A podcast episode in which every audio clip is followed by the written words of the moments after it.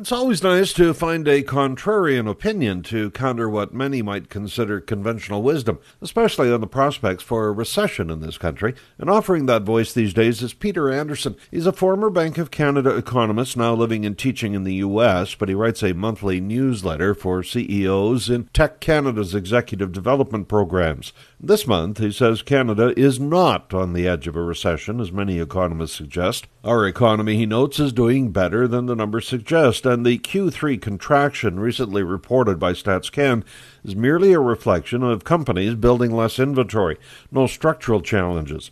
He expects inventory accumulation to return to normal in 2024. Now, we have recovered from the summer wildfires that interrupted activity in a wide range of industries, including mining and oil and gas, as well as the port strikes, and consumer spending remains strong, particularly for durable or high cost items, the key signal of underlying economic strength and consumer confidence.